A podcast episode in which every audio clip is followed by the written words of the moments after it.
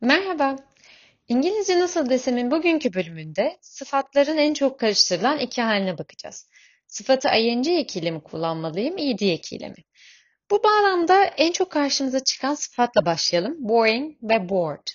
Sıfatların sonuna gelen ing eki bahsettiğimiz ismin özelliğini, etkisini tanımlarken ed eki size nasıl hissettirdiğini yani sizde yarattığı duygu ve hissi tanımlıyor.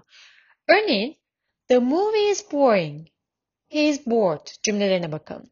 Boring movie filmin etkisini tanımlarken he is bored cümlesi onda yarattığı etkiyi tanımlıyor. Yani kısacası sıfattaki ing eki etkiyi yaratan anlamı verirken ed eki etkiyi deneyimleyen kişiyi tanımlıyor. Bunu şu şekilde aklınıza tutabilirsiniz. Bore, sıkmak anlamına gelen bir fiil. Bu fiilin sonuna ed eki getirerek past participle halini yani üçüncü halini oluşturuyoruz. To be ve verb için beraber kullanımı pasif cümle yapısıdır.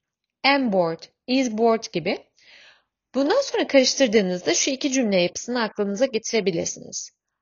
I'm bored by this movie ve this movie is boring me. I'm bored by this movie. Ben bu filmden sıkılıyorum. Yani I'm bored cümlesi pasif bir yapı ve ben etkilenen durumundayım.